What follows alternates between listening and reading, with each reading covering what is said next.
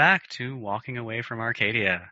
This is Simon, and Victor is here, and today we are going to talk about The Shining Host, the LARP version. And we've both sat down and read most of the two Shining Host books, The Shining Host and The Shining Host Player's Guide. And we thought this would be useful, especially with the upcoming new Changeling LARP from Mind's Eye Theater, to kind of contextualize where we're coming from and where we're going. So, full disclosure, I played a couple Changeling LARP games back in the day, but I never played Shining Host. The guy who was running that LARP was using the generation of rules that Shining Host is based off of he ran other games in that era, so Laws of the Night, etc. But he really, really wanted to run Changeling, and Shining Host wasn't out yet. So he developed an entire LARP version of Changeling that used the core character creation system because he was able to just pluck that out of the Vampire LARP and the same building process. And then he built all the Changeling stuff himself. Shining Host dropped a week after our first game. So that was kind of weird and awkward. He didn't know it was coming out when he did all this work. So I played something that was similar-ish to Shining Host when I got it and looked through it. I went, oh, actually, this is not that far off. A couple things were different. So that's where I'm coming from in terms of my history. So not exactly being familiar, but kind of familiar adjacent. When I read through these two books, I was actually, for the most part, especially in the main Shining Host book, kind of pleasantly surprised. They did a lot with very little word count.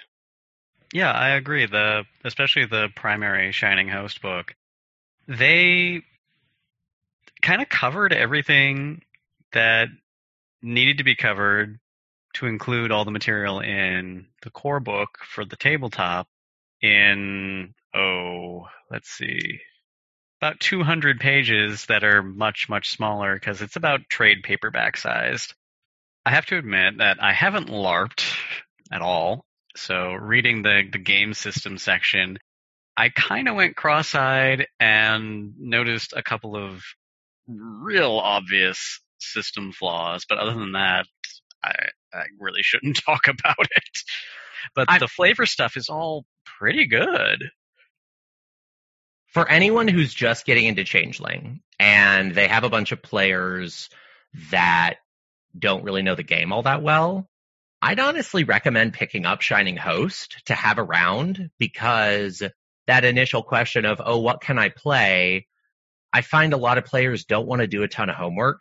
And if I hand them C20, their eyes cross. In the Chronicle I'm running right now, I shared C20 with my players. They were all new players. And I said, you can play whatever you want as long as you can vaguely justify it in the setting. So any Gallain, whatever. The only kith I made off limits were the Warpletingers because I didn't want to deal with the freehold destroying shenanigans. But I said, beyond that, if you have a good story, play whatever you want. I don't really care. They all played mainline kith because they just did not have the time or the will to do that much research to play a game. And I get that. But Shining Host is so compact and so accessible, but it really does capture the flavor of the Kith pretty well, a couple of them better than their original write ups, that I think it's kind of a great resource to hand them to be like, okay, read up on the houses, read up on the Kiths. You know, once you have a sense of which one you want for flavor, we can pull out C20 and dig into the systems that would apply. But here's a quick, easy, accessible text. I like it for that purpose. Yeah, and there were a couple of neat little LARP specific tricks that I thought were really uh, useful, really useful, especially in the arts and the realms, which I think is one of the weaker bits of the book because a lot of it was hewing a little bit too closely to tabletop, and a lot of the cantrips included the line requires narration intervention if you're going to use this power or something to that effect. Yeah, I noticed that as well. I kind of remember that from playing Changeling, we didn't use the realms in the LARP game that I played. The ST went, I am not messing around with all that complexity when it's one storyteller to 20 players. That's just not happening. And so he wrote versions of the arts that worked a little bit more like disciplines. The other thing about Shining Host, and I've heard people complain about this, is the bunk system is a little oppressive. It's kind of like the first edition bunk system. You have to have bunks like pre-prepared on cards and you have to do them. And some of the powers are just like, oh, you did a bunk and it gave you an advantage to the test. Some of the powers are like, okay, you're doing a thing. You can do as many of these things as you had bunk traits. And it's like, oh, that's brutal. Like you have to really do a substantial bunk to get anything more than a minimal effect. And in a LARP setting, bunks can be disruptive. Like if you're trying to do combat or something else, it's it's a high bar to juggle, especially if you happen to be a new player as somebody who doesn't LARP, my main question reading the system rules were, what the hell is the challenge system? Uh, the challenge system. So I mostly played vampire, and Shining Host definitely has a more complicated challenge system than than the base vampire gray book back in the day. I played a little bit with revised, but I mostly played like the second edition gray book. And so you'll have, you know, seven or eight or however many social traits. Each trait that you have has a description on it. So alluring or likable or charismatic. And you have to pick a trait that goes along with whatever the test you're doing. So you say, oh, this one I could do charisma for this sovereign test. And then you do rock, paper, scissors against someone. And then if you win, you win. If you lose, you can expend a trait and actually your trait pool lowers over the course of the night to retest. So the idea is the person with more traits will be able to retest more. It was kind of a nightmare. I remember being in testing battles where it's like, okay, well, we're on our seventh retest for this. I'm going to blow willpower and get my traits back. Let's keep going. I mean, that only happened once or twice, but it was an issue. That's why in the new BNS system, there are retests, but there is a hard stop on how many retests you can do. There are a couple super special abilities that will let you retest twice, but it's pretty minimal. I think the absolute most you can retest in BNS system, even with like merits and wacky stuff, is three times. And those are super rare. I'm blowing all my resources because I really, really care about this action situations. It's not a great system. Like I like the BNS system. I don't like the second edition core mechanic. I don't think it's worth spending a ton of time on. There aren't that many people still out there that use it. There's one particular org that is still living in it because they, a lot of people have very, very established characters they don't want to give up. But by and large, I feel like most people are moving to BNS, which is more sustainable. I couldn't figure out what was going on reading the description and the play examples of testing and challenges and then the but moving on to things that I thought were pretty clever, they had the uh, suggestion when you're running a game to throw in a assistant storyteller. They were calling them narrators, I think, whose sole purpose was to be the the referee for whenever somebody uses a soothsay power or certain kinds of sovereign powers, anything that created predictions or omens or gaze to make sure that these things didn't conflict and mess each other up down the road. And that's a really elegant solution to that problem so much so that I kind of want to just get a little notebook and have that be the oracle for the tabletop game because we're on two years now and everybody's having a little bit of trouble remembering them all. yeah, I mean, that's advice that I think goes well beyond Changeling. If you're dealing with any game where there are oracular powers, which are really common in World of Darkness, I think it's worth doing that. Now in the BNS system, there isn't a lot of Oracle. Soothsay has a little bit of Oracle in it, but it feels a little bit more like Auspex. I think that is partially to reduce the need for an AST that exists just to manage Oracle, uh, especially in some of the LARP games I've been in, it's hard enough for a main storyteller to just have one generic AST to help them with scale. So the idea of having a narrator that focuses on Oracle is awesome, but it's it's a level of resources that I don't know that all LARPs have. One of the other things that they did with the epiphanies that I thought was a pretty decent way to go with it was they turned Rapture into just an RP element. They gave some like nod to having rules for it, but the description and the the setup for it was really flavor heavy and just in case anybody hasn't listened enough to know what rapture is rapture is the epiphany where a changeling inspires their human half rather than some other person and they directly connect to the dreaming themselves and honestly i i'm really fond of that idea. It works well in the setting and it makes it something that's kind of special. Yeah which i really appreciate. Epiphanies are so difficult to manage because I want epiphanies to be really meaningful RP story dynamic. I I want them to be part of playing and manipulating the world, but they're not written that way and players don't use them that way. You know, when we've done feeding in my tabletop game, my players have generally been like, okay, what do I need to do to get glamour back? And I'm just sitting there like, this is an opportunity, guys. Like, yes, you're going to get glamour back from this, but do you want to seek out people that the thing they're likely to do from your inspiration maybe aligns with your goals? No, you just want to go teach that yoga student? Okay, let's roll inspiration. I mean, and from talking to other players, that seems to be the norm.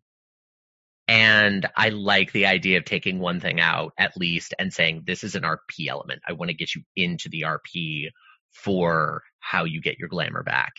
Even if realistically self musing is hard to do and not super frequent, I still like that. I have my fingers crossed that epiphanies will end up being a bit more RP in the BNS system by the time they're done.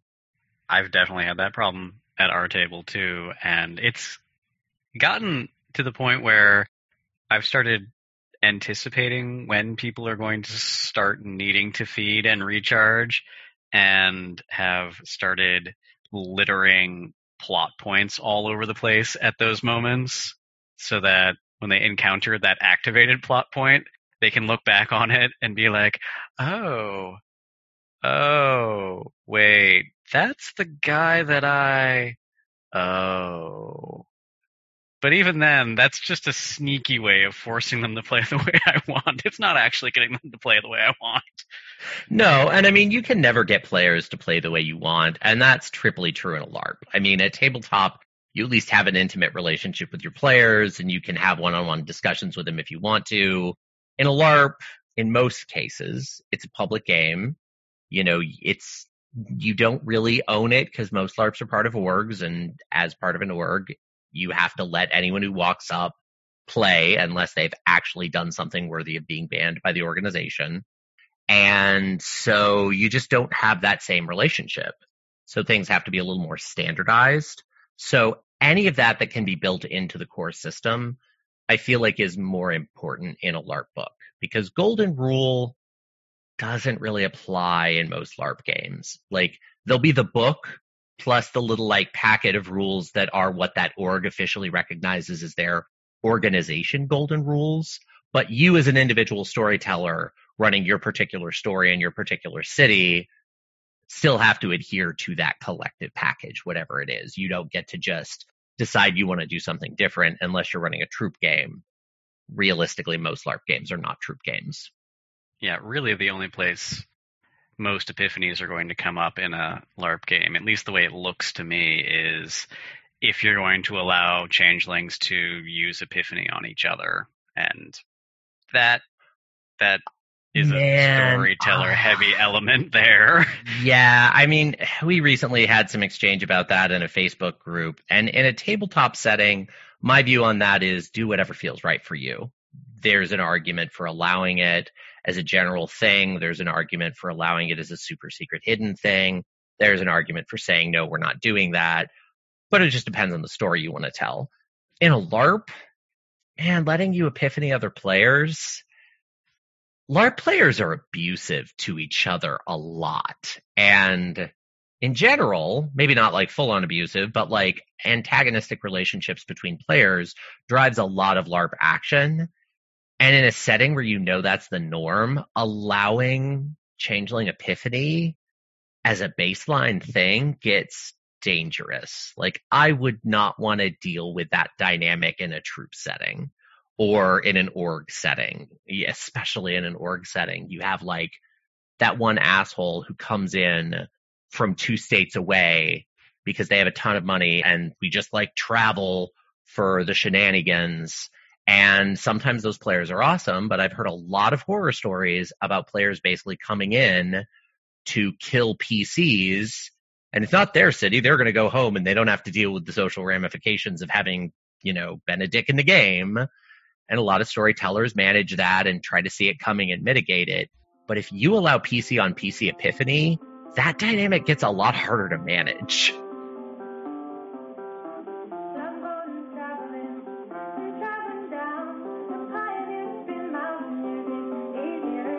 I know, although when looks meet, I tremble to the bone. The more I leave the door unlatched, the sooner love is gone. For love is but a skein unwound between the dark and dawn. A lonely ghost, the ghost is, that to God shall come I, love skein upon the ground. My body in the tomb shall leap into the light lost in my mother's womb. But, were I left to lie alone in an empty bed, the skein so bound us ghost to ghost. When he turned his head, passing on the road that night, mine must walk when dead.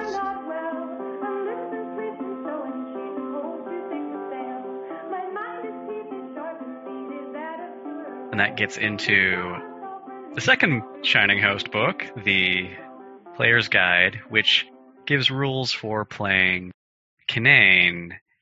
And Kinain and Shining Host are a little.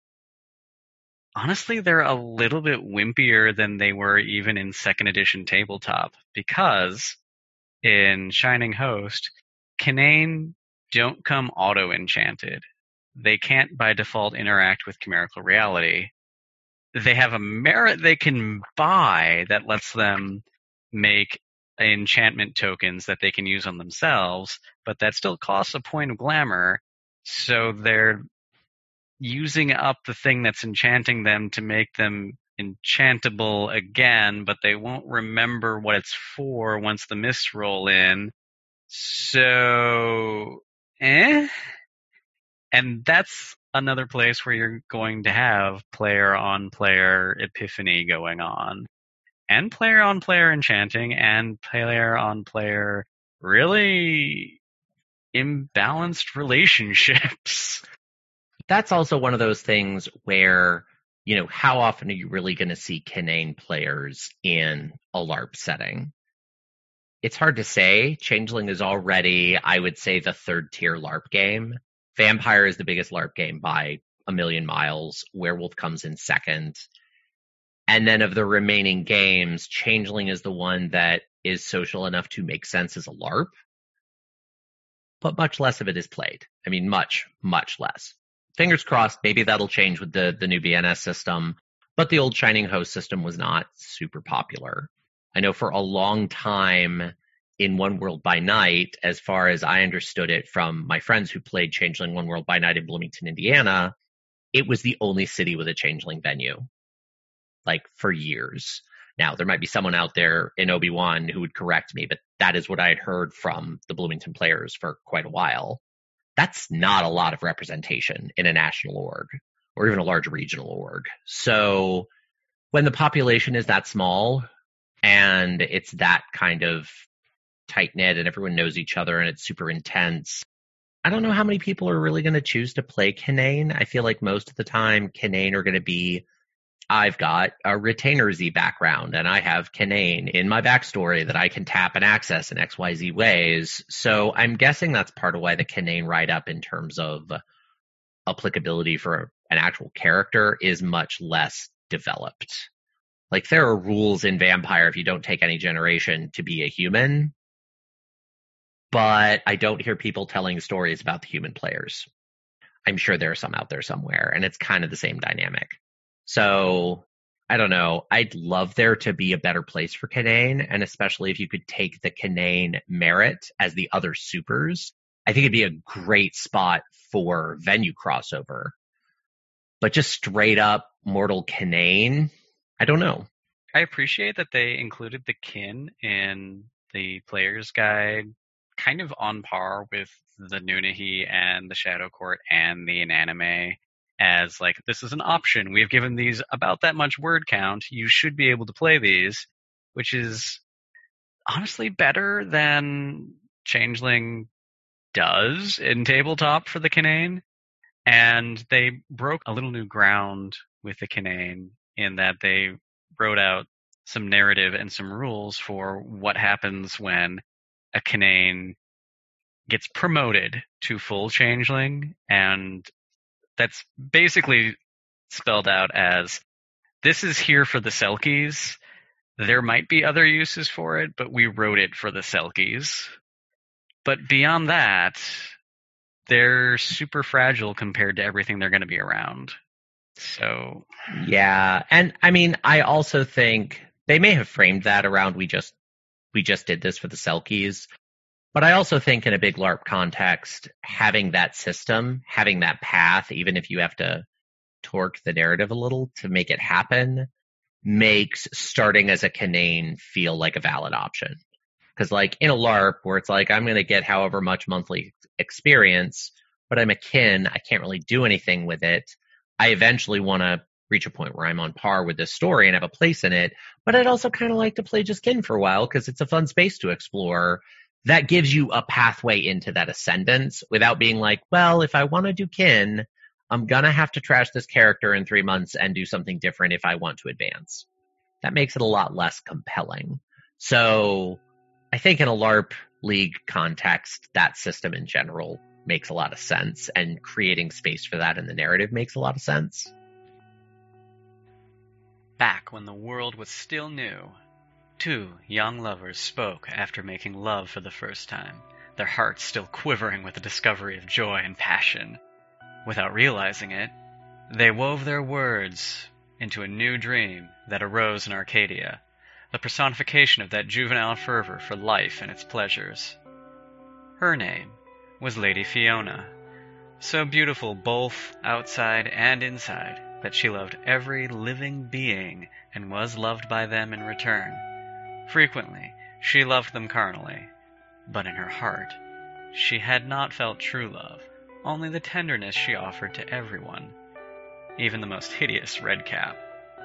She was never without lovers, and she always tended to them lovingly until she saw fit to end their relationships.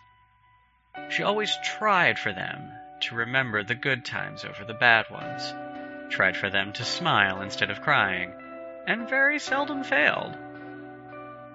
Many were shocked that she shared her bed with both commoners and nobles. Fiona never made distinctions among them, as she thought there should be no limitations for her unions. Everyone was worthy in her eyes, regardless of their nature and origins. And so, the she would make friends among the living dead and spirits, among mages and werewolves. From the latter, she would get especially close to the tribe called Fianna, which would eventually be her doom.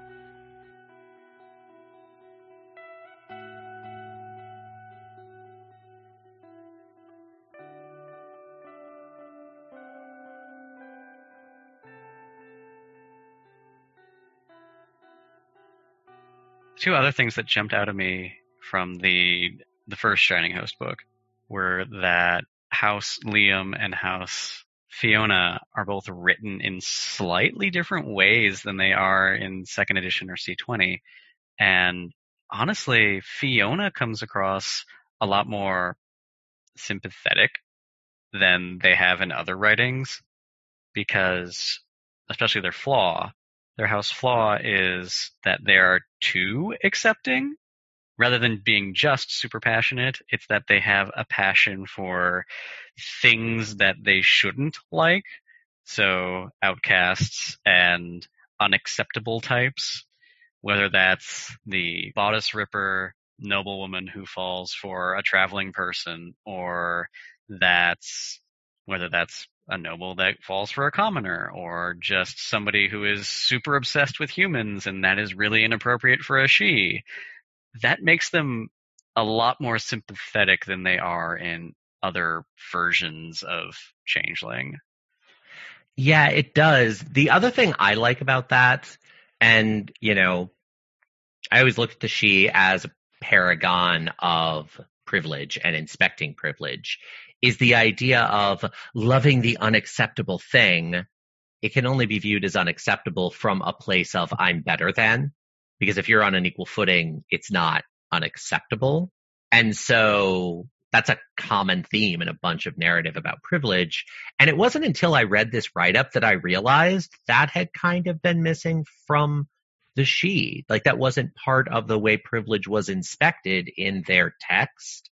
And Fiona's a really good place to inspect that and the kind of fetishization of not privileged. I agree. It even even through that lens, it makes them more sympathetic than they were and it makes them more sympathetic than a lot of the other houses. But just in general, I think it fills in an aspect of privilege inspection that was missing and important. So I like it. I'm likely to use it in my tabletop if Fiona Sidhe show up. And then with House Liam, their merit is a little bit less game breakingly awesome than it is in tabletop, but they're still pretty good. They're uh, kind of on the same note as Fiona. They are much more fascinated with humanity than they were in other versions, and their boon is t- that they find it easier to enchant humans than the other Sidhe do. And a lot like Fiona, this is one of those things where you can look at it and be like, oh, they're more into humans. That's a good thing. Or you can look at it like, oh, they're better at manipulating humans. That's not so great. Yeah, it's an interesting take on them. And the thing that really stood out to me, not just about Liam, but kind of about all of the house write ups and the Kith write ups, they are short. I mean, they are very brief. They have to be for the size of the book. You have the major houses and then they have way more than the basic kith, which again, in a book this small is a pretty big task, but they make just brutally efficient use of that word count. Even though each house only gets a paragraph or so, it is jam packed with little framing things that make them more interesting, that add to the houses meaningfully, even over, in some cases, the chapters that they get in the house books. And I really appreciate that. The house that kind of stood out to me is House Dougal.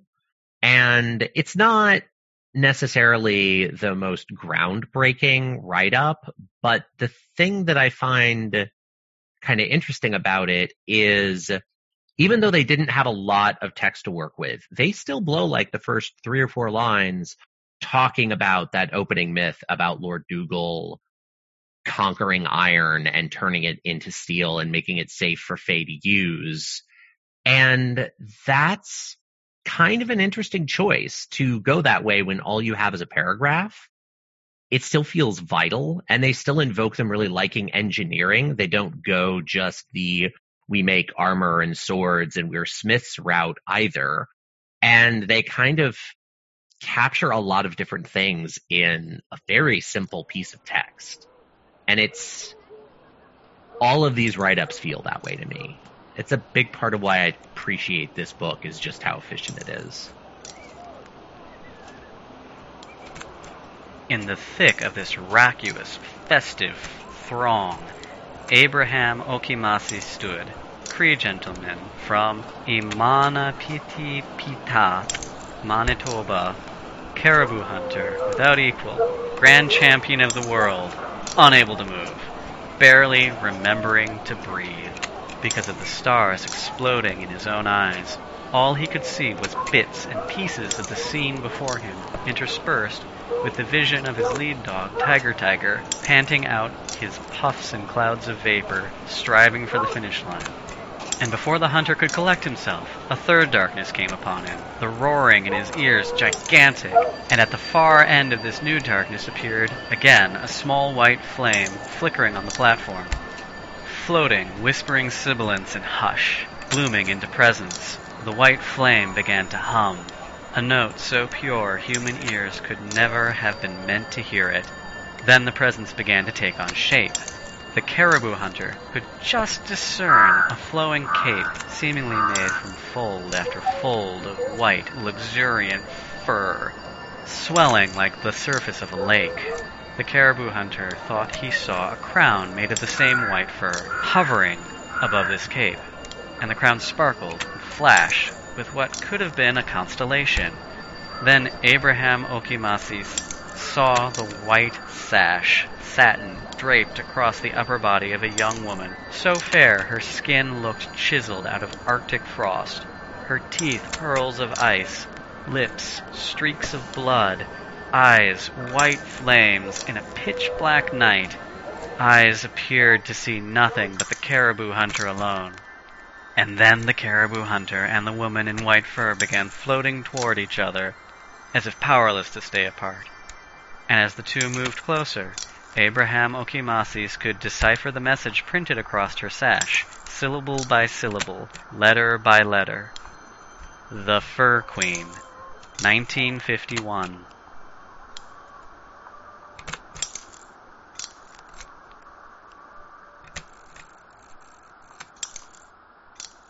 So that was mostly the Shining Host core book.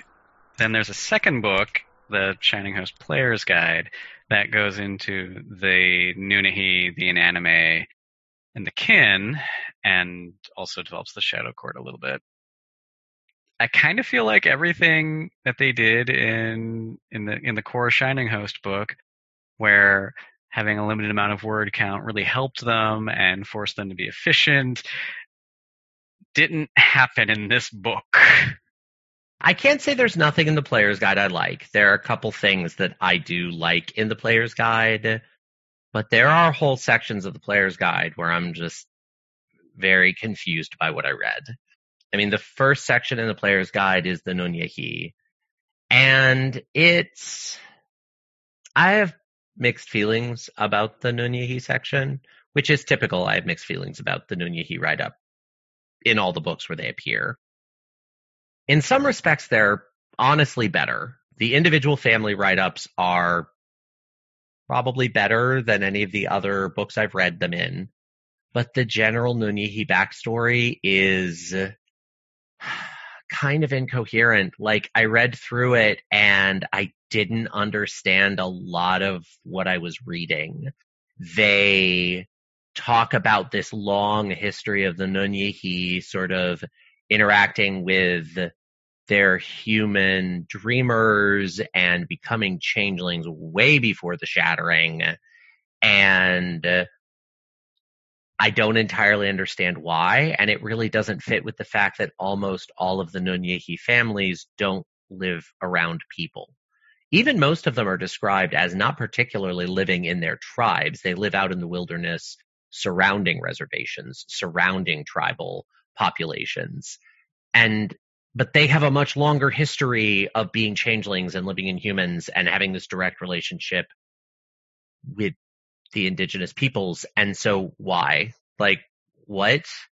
And the whole relationship with gathering their medicine from the land is described as something that's always been there. It wasn't their coping mechanism.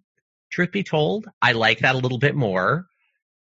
But then they can also muse. They can also get inspiration. They kept that from the Changeling Tabletop Players Guide era.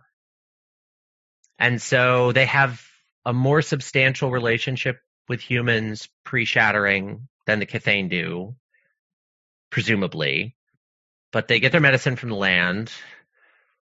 But I just I don't really know. They keep the whole story about them being locked off from the higher hunting ground, but they make it so they can go into the near dreaming. They just can't go into the far or deep dreaming.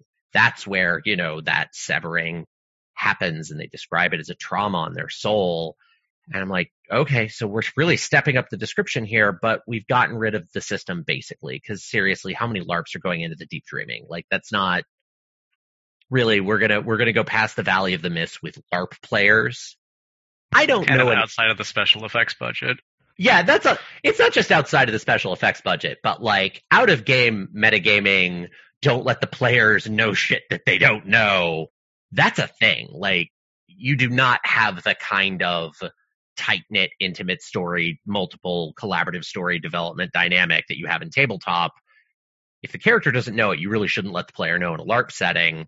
You're not going to send those players past the Valley of the Mist to deal with that whole remembrance mess. That is just not happening.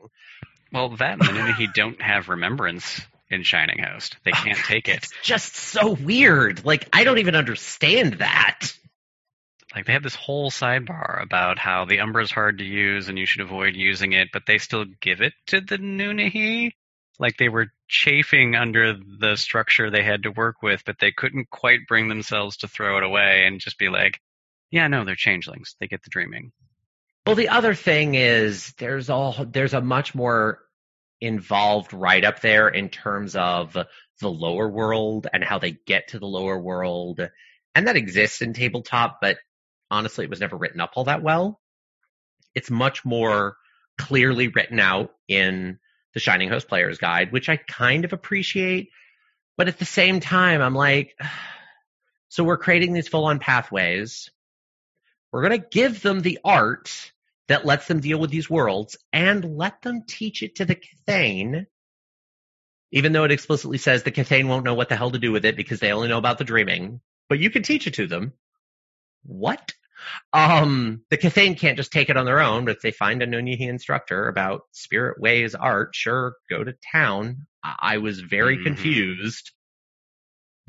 Yeah, like- the whole the whole Nunnehi section is just like this whiplash of going from, "Oh, that's a good idea," to "What are you doing?" Yeah. And then back to, "Oh, that's a good idea." Now, with all of that venting aside, I do have to say, once I got into the family write-ups, families being the Nunnehi Kith, those are way better than any of the other family write-ups I've seen. They're not perfect, but like the water babies, as an example, they there's like a word or two in the player's guide right up on the water babies, kind of acknowledging that they get accused of drowning people. But they only drown people that, you know, need drowning. Even though it's much less word count in the Shining Host Player's Guide, they devote a solid two to three sentences about this is how the other Nunnehi see them. This is how they are known. They are pushed to the outskirts, but it's all kind of a lie. Here's what's really going on. They like take the time to frame that relationship and what that looks like. And I really appreciated that because one of the things that's frustrated me about the Nunnehi is they're mostly presented as a unified front against the Kithain and colonizing forces. And realistically, that's just not how multicultural alliances work. And the Nunnehi nations represent a very multicultural alliance. And there was a lot more of that present. The thought crafters actually get a write up that frames them in terms of mythology. The original thought crafter write up is like, they exist to rediscover the higher hunting ground. Oh, and innovation, we guess. Oh, and Manabus. Go. And I'm like, ah, okay, this reads like a political organization, not a kith. Their write up in the Shining Host Player's Guide presents them as puzzle solvers, which is related to Nanabuju or Manabus is one of his easier to pronounce but less common names. It talks about the myth of, you know, Manabus bringing fire to people, which I always wanted to get mentioned in the other write-ups because that's so rich and connects to the Solimond story. And that's there, even though it's a tiny write-up, because all the write-ups are tiny and these books are small, they somehow packed all that in. The rock giants invoke the noble savage dynamic. You know, it even calls out people who have these stereotypes about the Nunnehi are shocked when they meet rock giants because they don't meet the stereotype. And I was like, oh my God, I love this framing. There are multiple places in the write up where they say, look, do not rely on this. Do your own research or you're going to present a stereotype. We cannot do what needs to be done here with this word count. I wish they had cleaned up the inconsistencies in the overall, this is what the Nunnehi are backstory section. It's incoherent in a lot of ways. But man, like I, I think if I had players that wanted to play the Nunnehi, not even for the limited homework reason uh, from the Kith and the Shining Host, I think I'd probably just give them those flat write ups because they're the best ones I've seen. Yeah, the other thing I really appreciated about the Nunnehi in the Shining Host Player's Guide is they didn't do a lot with it, but they opened the door with it. There's, uh, I think it was a sidebar where they talked about the Nunnehi resurgence and how it took place at the same time as the resurgence generally in, in Concordia. And well, isn't that just interesting? Like if they had a resurgence, that puts them on a closer to equal footing with the other changelings. And even just leaving that there hanging is a better way forward than C20 took with them. Well, and honestly, that text about the resurgence specifically talks about it invokes very specific cultural phenomenon. It invokes rediscovering traditional dance and rediscovering traditional crafts and going back and researching and a lot of things that were happening in the 60s with indigenous peoples that had been forcibly relocated and put through assimilation policies that then started pushing back. It feels more authentic and it completely avoids the the Nunnehi are tragic because the indigenous people ignore their traditional ways, which is an invocation in both the Changeling Player's Guide and in C20, and it makes me cringe in both of those books. And as much as a lot of the moving pieces don't fit together as much as I'd like in the Shining Host Player's Guide, it completely 180s that.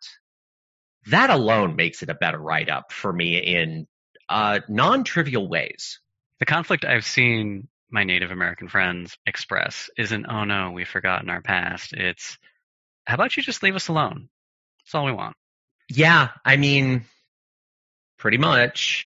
And I, I don't know. There are still little things like in the Thoughtcrafter write up.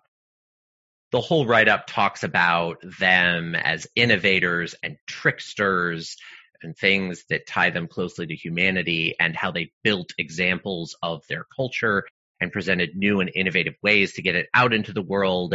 And then it says they live on the outskirts, they avoid actual settled areas. And I'm like, you were so close.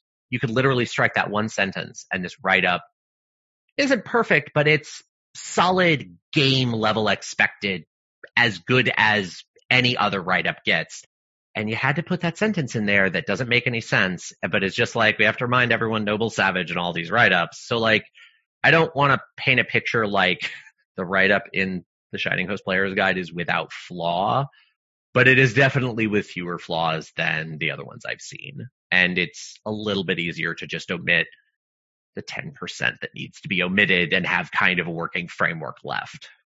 And then another group they opened up in the player's guide for people to play in Shining Host are the Inanimate. As much of an improvement as the Nunnehi family descriptions are on the second edition and even 20th edition descriptions, the Inanimate are weird. The, like, I get what they were trying to do. They filled in some, like, social structure for the different empires information, which isn't like a intellectually bankrupt idea. Like I, I think that would actually be super helpful. But they did it in such an odd way. The Glomes are supposed to be the smallest, youngest examples of the things that live in their empire. And the bigger things don't interact with the autumn world at all. So how are they changelings? I don't know. And because of that structure in their society, like the Glomes exist just to fulfill the wishes of the things that aren't changelings. which is why they're basically a military force. And the Kubera are all feudal for some reason. And the Ondines have been exiled from the realm they're from because their anchors don't lead there or something. It's all very it's a very odd like injection of flavor and incomplete thoughts that are supposed to be story hooks, I think, but they don't line up with anything in Secret Way. So you can't really be like, "Oh, that was interesting. I'm going to go read about that in this book that gets way more words." Cuz it doesn't. Yeah, there were other things like there's this line about the terrible slaughter known as the making war. And they use that word slaughter and then you go down a little farther, it's like two pages away, and they talk about basically the inanimate as sheets, and they bring up the anchor's life, never destroy an anchor, and they describe it as if you destroy another inanimate's anchor, then you risk becoming a Dauntain, and your anchor will shrivel and die as well. And I think there is actually something in the secret way that lines up with that line of their codex, and that's fine, but I feel like the writer's definition of slaughter is different from my definition of slaughter. Uh, destroying a husk isn't a big deal. Husks are disposable. They're, they are. Like, maybe they're not supposed to be, but they are. And it's like, okay, if we aren't, if we aren't destroying anchors, there's no real slaughter here. Like, what is the intended framework of this war? because I always envisioned that war as a fight over whether or not humans would be allowed to continue would be allowed to continue to expand the power that they had based on what the Solimonds gave them and the fight over crofting or not crofting and territory. But like slaughter among the inanimate is not a thing because of that Dauntain hook, even though there isn't really a system for it. Right, Yeah, and that gets like- into like they added this teeny bit to the the backstory about the Solimonds and the the making war that fills it out in a really weird way. That's kind of interesting. That apart from giving humanity fire in order to help them learn to manipulate their environment, they also gave them fire to give them something to throw their their bad impulses into the corrupting influence of persisting too long, basically. And that when the the making war was in full swing, so many so many fire elementals were thrown into Solimonds that that part of their gift somehow broke and humanity only kept the ability to to weave and they didn't keep the ability to discard things that weren't serving well. That's a really interesting sort of collection of ideas to throw into the story because it makes it makes the whole thing a lot more tragic. It does. And I mean, we're, we're ragging on this write up pretty harshly. There are some interesting ideas in here. The problem is they had the same limited word count to work with. And with the other sections that really kind of shine, they took what already existed and they just distilled it down to its absolute most important parts.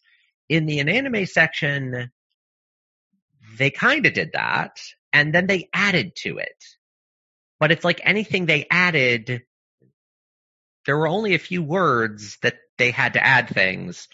And so they all kind of feel like incomplete thoughts. They also added a couple of little bits about the phyla that created a hierarchy of who's good at making a husk and who isn't. And they didn't really build any system around it, but even just putting that narrative in there seems like really bad design. Yeah, they did some other system stuff like, and I noticed a couple merits like this throughout the book where I'm like, that's not really a merit. That's just a, I bought five levels of a background. But there's a merit for I've got a great husk. It doesn't matter if it's only one dot. It's a great husk.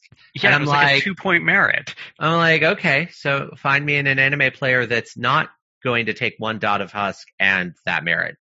because why would I pay for five dots of husk? Like that's just weird design.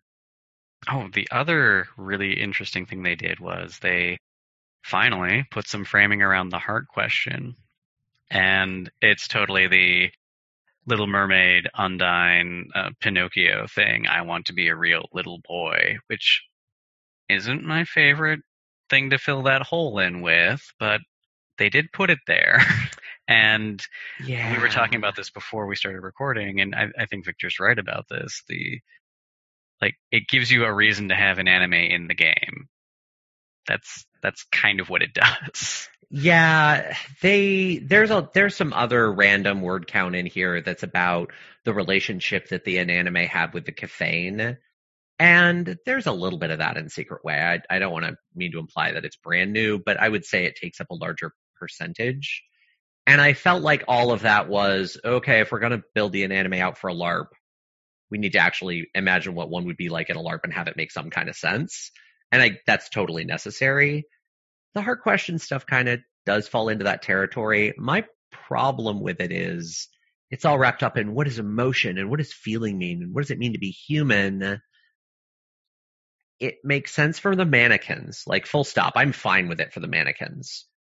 It kind of, sort of, kind of, a little bit makes sense for the crofted and especially Ondines because of all the Little Mermaid myths. I don't get it for Gladelings. Like, why would Gladelings care? at all. It just, I'm a gladeling. I make a body sometimes because I need to interact with things because they've wormed their way into my territory. But realistically, why else does a gladeling even bother making a husk? There's not a lot of reason for it. And so why do they care about the heart question at all? And I, I wish the heart question was presented on those terms, that the heart question was almost at the center of the vestigial parts of the making war that are still going on, because that would be interesting. That would be a conflict that you could dig into, but that's really not how it's presented. The entire thing comes off as kind of a vestigial, like, offshoot of, well, how do we graft this onto the Kithain? Yeah, a little bit. They hmm. also do a weird thing where they basically say the inanimate can learn the regular Kithain realms, but why would they? And not like the mannequins can, like the inanimate can. And I'm like, what? Because they, they basically kept the sliver and inanimate realms from Secret Way. And then I was reading them pretty quickly because I didn't want to get too far into detailed crunch on side groups for this episode, but I, that stood out to me. And I'm like, why are you opening that door? I get why mannequins would want those realms and need them, but why would anyone else touch them? It's just kind of strange. They added a, a flaw to the mannequins that I don't remember reading in any other version of them, where they have this like this burning core that is just Pinocchio, where if anybody or anything around them makes them think that this thing or this person has a clue about how to make themselves into a real little boy or a real little girl, they become fascinated by it and they have to make a, a will save to avoid being suckered by it. And I don't remember them having that. I don't remember that either. The the boons and banes for the mannequins were just kind of missed in Secret Way. Like they're in there in the text, but they aren't in there in their two page spread. It's weird. That was fixed in C20, but their boon is all wrapped up in being able to learn regular arts. And I don't remember what their bane was, but I don't think it was that. That also gets to a dynamic with the mannequins that I really wish they'd fixed for LARP. The anime are all described as harvesting glamour the same way the Nunnehi do from the land. That does not make any sense for mannequins like you can do some narrative leaping and I've talked about this with Simon and it's like, okay, well, plastic comes from oil and you know, you have this amazing head canon about mannequins being kind of a colony like dynamic, like all of the the dolls that are made from the wood from a given forest, it's actually a unified entity or all the plastic that came from a particular oil deposit. And that's interesting. It still kind of leaves you like, I'm a mannequin in New York City. It's not like I'm anywhere near that oil deposit. Where am I getting my damn glamour? Like the harvesting mechanisms for the inanimate just don't make any sense for the mannequins. They don't have access to them. What the heck? And what I've been doing with mannequins, I don't have any mannequin players, but I have a mannequin NPC, is switching the epiphany around and making it a very unique form of musing ravaging. Because I thought back on doll stories, and doll stories all focus on they don't all focus on, but a lot of them focus on dolls wanting to have a human feel a way about them. Whether it's the horror stories about dolls, and there's a long tradition of that in Japan as well as in parts of Europe, where they want to be feared, they want to incite terror, or the Pinocchio Velveteen Rabbit model where they want to be loved. They want someone to love them enough that they become real. And that's a whole genre of stories. And so I've done an epiphany that is about the doll making humans love them and having the emotion projected onto them. They harvest that as glamour. It can be a positive emotion like love the situation where it came up in my campaign. I had a character that had, they put an abusive parent in their backstory and I had a, a doll imitate them and insert themselves where that character should be in a relationship with that character's abusive family member. And that was a thing we talked about. And I made it clear people could X card that game. I made my players very uncomfortable, but none of them X carded it's it's really compelling space and in a larp setting opening up that epiphany and especially in cross genre games that could be really meaty larp content where like i need to make you feel a way about me and once you do i gain power from you feeling a way about me. I can just see that playing out and I would love to see that in a LARP write up for the mannequins. I'd love to see it in any write up for the mannequins because again, harvesting from the earth for a plastic doll just doesn't make any sense. I looked it up on the wiki and they um they said that there aren't any birthrights or frailties for mannequins in the secret way, but based on the other parts of the book, you might extrapolate that their frailty is not being able to learn the fifth level of any art or meat realm. Oh, I do remember that. I think that is actually called out more explicitly in C20. Question answered.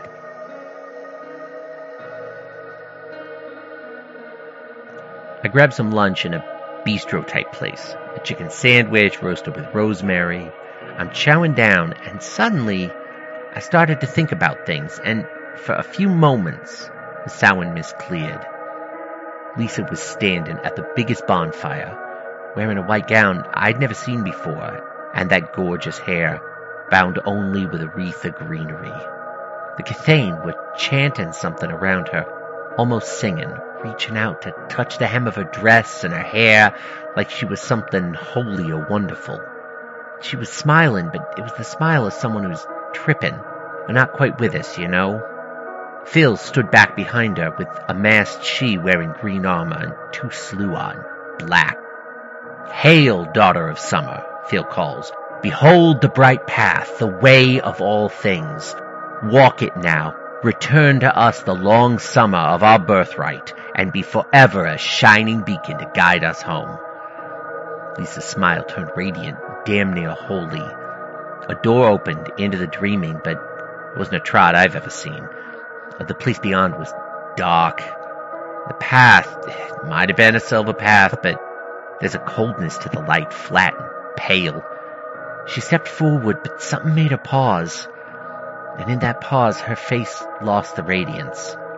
I don't know if we saw each other, but suddenly she was out of her trance and awake and scared. She managed only to lean back before Phil, the Sidhe and the Sluagh surged forward and pushed her into that dark portal. The scream was cut off by the portal closing and the crowd going crazy. Then the mist slammed the door just as quick. And then we have the Shadow Court, who I didn't really have super strong feelings about that write up. They are kind of written up as being another medieval holdover. They're the court that is interested in turning the wheel, which is probably where By Night Studios picked up and went, okay, well, we'll just keep moving that one along and make them into the court that did turn the wheel and now they're in power, ha ha ha, so they don't care to turn the wheel anymore. But there were a few little snippets of their origin as the court that was interested in death as a renewal. And there's a bit of a story about them shoving changelings down their bright road into the dreaming, which in the past allowed true Fae to be unmade and to renew themselves that way. But no changeling comes back from that, and wonder what that means, kind of a thing. They're also presented in a modern context as weirdly progressive.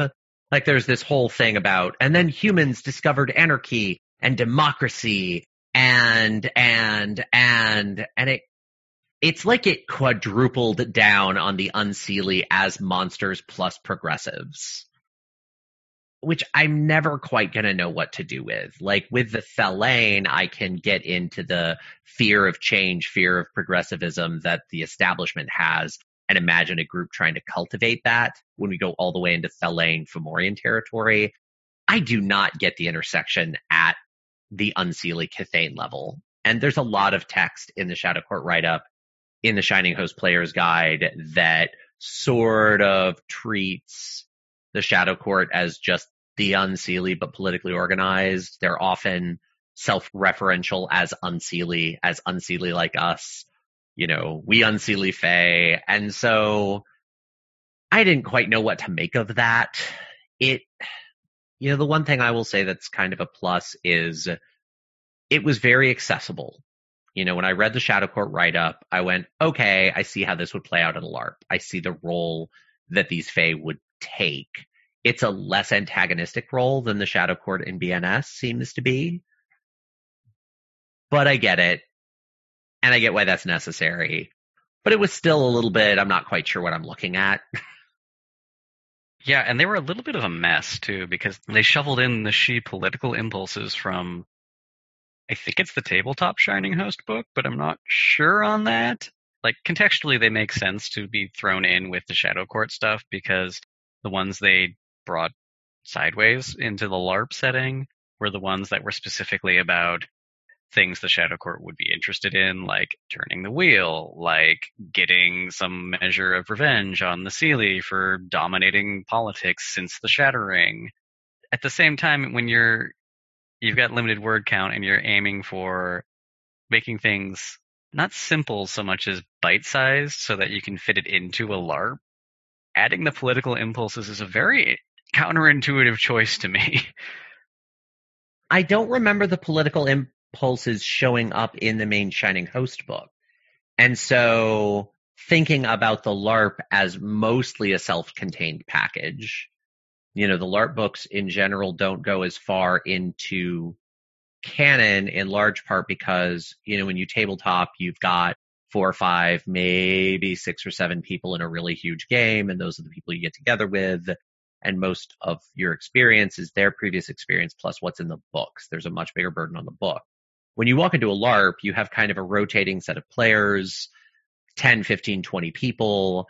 You know, you learn from experience. You learn from actually acting out what's going on. I learned far more about vampire from LARPs, honestly, in a lot of cases than from the books because there were just players that knew and they seeded all of that into the air. So the LARP books generally are kind of self-contained. Plus, if you open it up, it needs to be that little bit of I can absorb this and that'll get me started in the LARP and then I'll learn the rest organically. And so having the political impulses well within the scope of the LARP product, not having the thing they're a reflection of, I, I feel like maybe the person that chose to put that in the player's guide forgot that the thing that they were modeling it off of didn't exist in a LARP context yet. The other really weird thing they threw in there for the Shadow Court was they have a specific epiphany that only they get that is I guess supposed to hint at their their origin as the autumn winter courts if that was a part of their planning document but definitely as monsters. They have an epiphany that gives them a full glamour recharge from killing someone through fear, which is interesting. I I don't know what to do eh. with that. That's, I mean, again, like, I get it, the Shadow Court's supposed to be super dark seas, but then you threw in that whole thing about democracy and tearing down, you know, oppressive power structures. And a lot of the text in the Shadow Court write up is legit critique of the Seelie hegemony.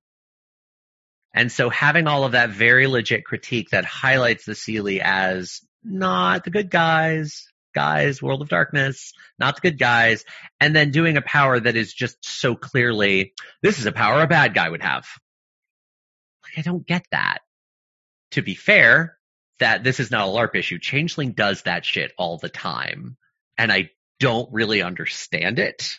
Like either make everyone the bad guy and the good guy simultaneously, or if you're gonna write up bad guys, like commit at least a little bit. Like you can give them a little bit of like, I'm the antagonist, but maybe I have a point. But there's a difference between a little bit of that and making them the dreaming archetype of some things that are noble and we want to invest in. No, really, democracy's a good thing. Like, Yeah, I- no, they, they the the Shadow Court here like went way way past Kuvira in Legend of Korra and just straight into yeah, we're probably just talking a good game. We're not actually good. Also, just to throw out there for anyone who's read this book, ignore the propaganda. Simon and I are not secretly two halves of a single entity, and we are not members of the Shadow Court. I'm just going to leave that out there for anyone who's read the book. Good luck. Yeah, anyone anyone who's heard us laugh knows that we can't be a Sluagh. No, we cannot be a Sluagh. There's there is a canon character in the Shadow Court section named Simon Victor. and we both kind of lost it when we came across them. I say we. Simon came across this character and told me about it. And I went, "What?" yeah, yeah, that was that was a moment. That was fate got in here somewhere. It was weird. It knew we were coming.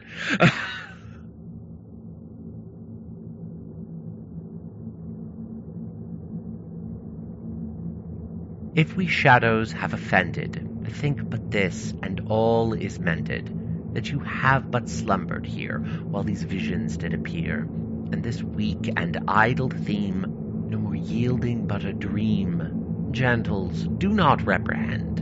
If you pardon, we will mend, and as I am an honest puck, if we have unearned luck, now to scape the serpent's tongue, we will make amends ere long else the puck a liar call.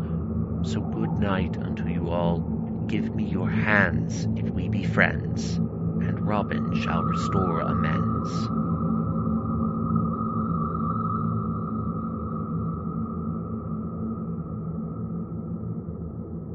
So that's kind of our crash course through the old Changeling LARP book.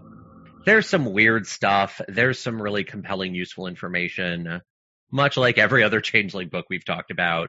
On the whole, I would recommend picking these books up, even for all of our critique of uh, the player's guide, just for the family write-ups of the Nunnehi alone. I think the book is worth owning, and the main Shining Host book is definitely worth owning just to have a really accessible starting text for new players and let them know don't worry about crunch we can get into tabletop later. It's it's kind of a good thing to have. We hope that you pick up the books that you find some of the hooks that you want to use maybe even in your tabletop games.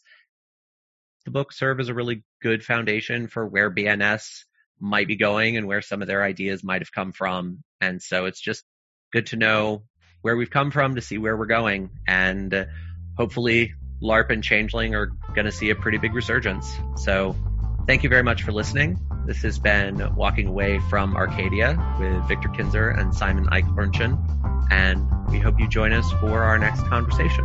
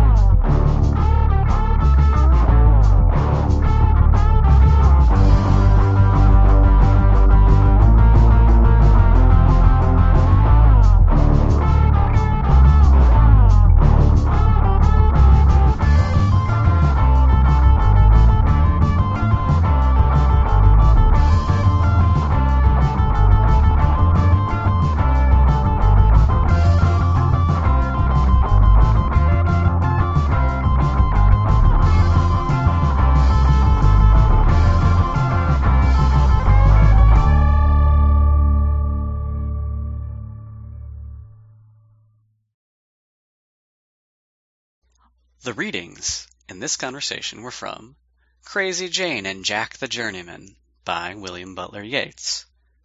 Interlude 2 Lady Fiona's Curse by Rocio Vega. Kiss of the Fur Queen by Tomson Highway. The Shining Host by Mind's Eye Theatre. And A Midsummer Night's Dream by William Shakespeare. The music in this episode was Traveling by Madeline, You Yourself and the Main Character by Komiku, Staring at the Void Between Me and the Wall by Montplaisir, At the Edge of Dawn by Parvus Decree, and LSD by Montplaisir.